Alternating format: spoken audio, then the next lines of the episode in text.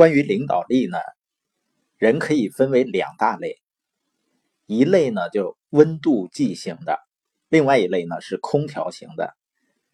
温度计型什么意思呢？就是它反映自己所在环境的温度，而空调型的呢，它决定自己所在环境的温度。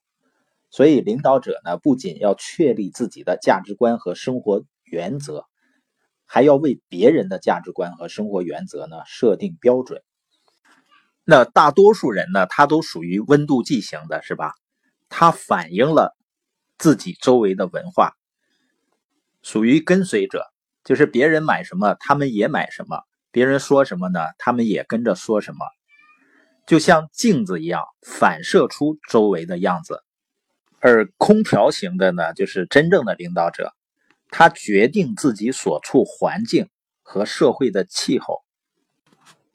他是要将自己的生命和他人的生命带到更高层次的人。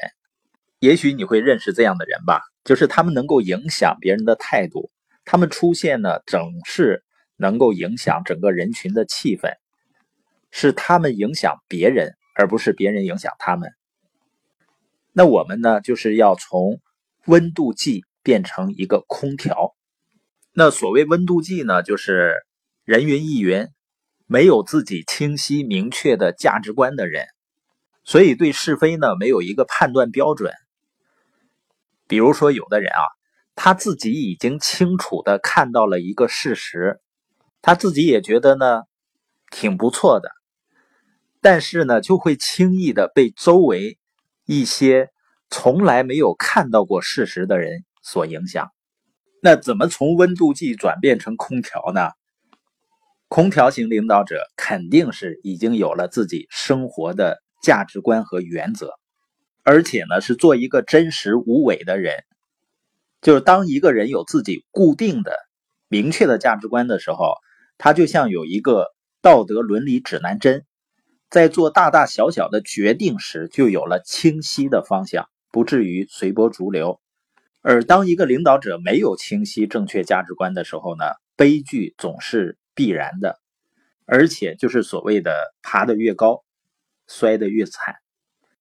就像我们都知道的三鹿奶粉的那个董事长，在明明知道那里面的添加三聚氰胺对婴幼儿有巨大的伤害的时候，他还是眼睁睁的看着他的产品在销售，并且呢，在很多场合满口仁义道德。